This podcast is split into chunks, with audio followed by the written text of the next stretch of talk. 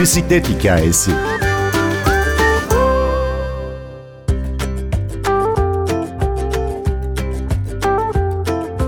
Bisiklet baş tacı oldu.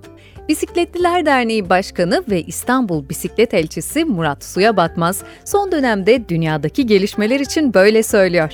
Kendisiyle pandemi sonrası dünyada bisikletli yaşamı ve bu yıl Dünya Bisiklet Günü'nde neler olduğunu konuştuk. Ben Günür Öztürk Yener, bir bisiklet hikayesi başlıyor.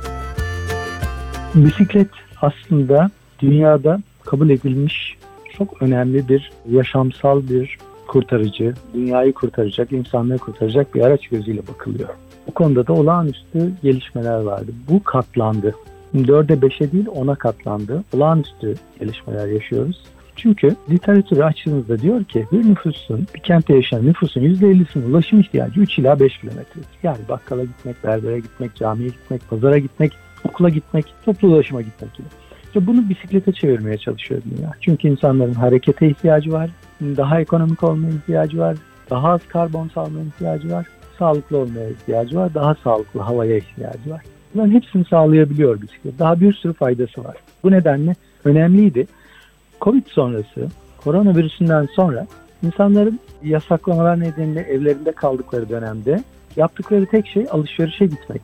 O alışveriş ihtiyaçları için de kısa mesafe ulaşım vardı. Bunu da bisikletle yapmayı önerdi tüm dünya ve bunun için caddelerde, bulvarlarda bir şerit bir gecede bisiklet yoluna dönüştürüldü birçok büyük kentte. Ve insanlar sokağa çıktığında araba değil ah biraz da spor yapacağım dedi. Biraz yürüdü biraz bisiklete bindi. Arabasını kullanmamaya özen gösterdi. Zaten gideceğim yer iki adım dedi. Bunu da kolaylaştırmak için bisiklet yolları açıldı. Bunlara da pop-up yol dediler. Yani aniden yapılan yollar. Ve insanların harekete olan ihtiyacını da karşılamaya başladı. Bu arada tabii tüm dünya ekonomik bir kriz yaşamaya başladı. Bunda da işte tasarruf aracı olarak yine kendini gösterdi. Çok yönüyle insanoğluna fayda yaratıyor ki baş tacı edildi gitti.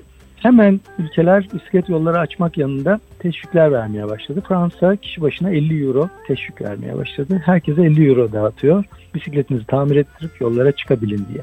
Yeni bisiklet alacaklar için 400 euro. Bazı ülkeler İtalya 500 euro. İspanya 250 euroluk destek vermeye başladı. Böylece herkes bisiklet sahibi olabilsin dendi. Bisiklet kullanma teşvik edilmeye başlandı.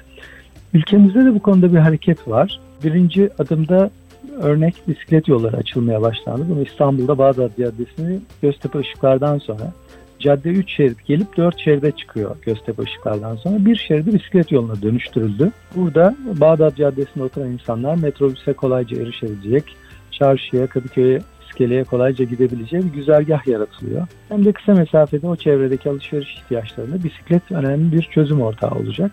Dünyada e, bisiklet hani baş tacıydı artık el üstünde tutuluyor. Başın üstünde, el üstünde. Çok çok kıymetli oldu. Bir yandan da iklim değişikliği o tehdit için de önemli bir çözüm ortağı. Korona sonrası bisiklet yaşamın vazgeçilmez bir parçası olacağını bütün dünya söylüyor, bize de gösteriyor. Murat Bey, bu bisiklet yollarının kalıcı olması için neler yapabiliriz? Kalıcı olması için öncelikle bisiklet yollarını sık sık kullanmamız gerekiyor.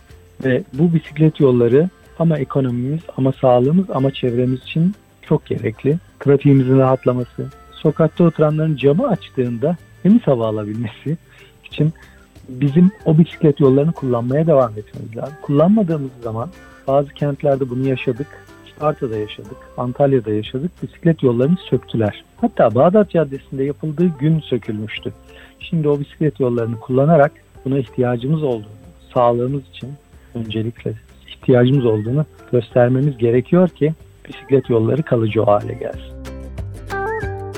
Covid-19'un ardından dünyada birçok ülkede, birçok şehirde harekete geçildi dedik bisikletle ilgili.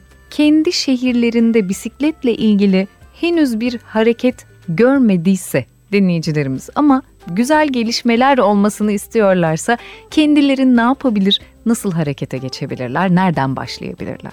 Önce sivil toplum hareketine katılıp bir örgütlenmeye, bir bisikletler derneği temsilciliği olabilir ama bir grup oluşturmaları gerekiyor ki bir sivil toplum örgütü e, kanadı temsilcisi olduklarında sivil toplum olarak yerel yönetimlere topluca imza toplayıp müracaat edebilirler. Biz kentimizde sağlıklı, çevreci ve ekonomik ulaşım bisikletin gelişmesi için güvenli bisiklet yolları istiyoruz diye talepte bulunabilirler. Ve toplu etkinlikler yapabilirler. Dünya Kalp Günü'nde yaptığımız gibi topluca kalpleri için pedal basabilirler. Veya sağlıkları için diyabet gününde pedal basabilirler. Dünya Otomobilsiz Yaşam Günü var 22 Eylül'de. O etkinliklere bu tür sosyal sorumluluk etkinliklerine katılarak bisikletlerin taleplerini ve bisikletin faydalarını anlatabilirler topluma, yerel yönetimlere. Bu farkındalık arttıkça bisiklete destek ve önem artacaktır. Katılım da artacaktır. Çünkü insanlar tek başına bisiklete binmeye cesaret edemiyor ama kitleleri gördüğünde aa biz de katılalım deyip hatta ailesini alıp geliyor. Böylece o sayılar gittikçe kar topu gibi artarak büyüyor, büyüyor, büyüyor. 10 binlere ulaşabiliyor. Dünya Bisiklet Günü etkinlikleri kapsamında neler paylaşıldı? Dikkat çekici birçok eyleminiz de oldu. Evet. Üçüncü yıl bu yıl. İki yıl Dünya Bisiklet Günü'nü kutladık. İlkini dünyada ilk biz yaptık ve tek biz yapabileceğiz sanırım bir daha da. İlk yapıldığı gün hani böyle normalde özel günler sabah işte etkinlik programlanır yapılır.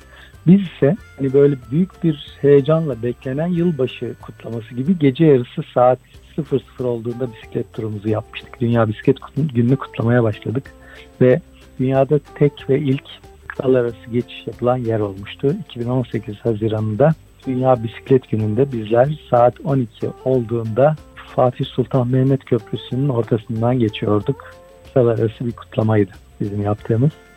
Bu etkinliklerin aslında çok daha coşkulu, çok daha bilinç düzeyini arttırıcı, farkındalık mesajları veren şekle dönüşmesini arzu ediyoruz. Bunun için kamunun desteğini, özel sektörün desteğini bekliyoruz. O zaman insanlar bisikletin ne kadar değerli olduğunu daha iyi anlayacak. Bu sene ise Bağdat Caddesi'nde bir check-up istasyonu yani teknik kontrol istasyonu kurarak bisiklet yolunu kullanan bisikletlilerin bisikletlerinin güvenli ve yeterli olup olmadığını teknik kontrollerini yaptık. Lastik havalarını kontrol ettik. Frenlerinin yeterince güçlü olup olmadığını, sağlam olup olmadığını kontrol ettik. Ve zincirlerinin rahat bir sürüş için yeterince yağlı olup olmadığını onları yağladık. Lastiklerini şişirdik. Frenlerini onardık. Daha büyük arızaları varsa da onları tespit edip servislere gitmelerini önerdik. Güvenli sürüş için lastik havası ve frenler çok çok önemli. Bu konuda bir çalışma yaptık. Çünkü koronavirüs nedeniyle kitlesel etkinlik yapmadık. Daha önce 10 binleri kıtalar arası geçiş yaptırmış bir dernek olarak bunun doğru olmadığını düşündük. Ama o yolu kullanan, ulaşım amaçlı kullanan insanlara destek vermeye çalıştık. Ve bunun ne kadar önemli olduğunda, bisiklet kullanmanın ne kadar önemli olduğunu vurgulamaya çalıştık. Sohbetimizin sonunda bir not ekleyelim. Bu yıl müzisyen Okay Temiz, Dünya Bisiklet Günü için Bisikletliler Derneği'ne destek amacıyla nostaljik bisiklet zilleriyle bir beste yaptı. Bugün bir bisiklet hikayesini bu besteyle noktalayalım. Ben Günür Öztürk Yener, prodüksiyonda Ersin Şişman, bir bisiklet hikayesinde yeniden buluşmayı diliyoruz.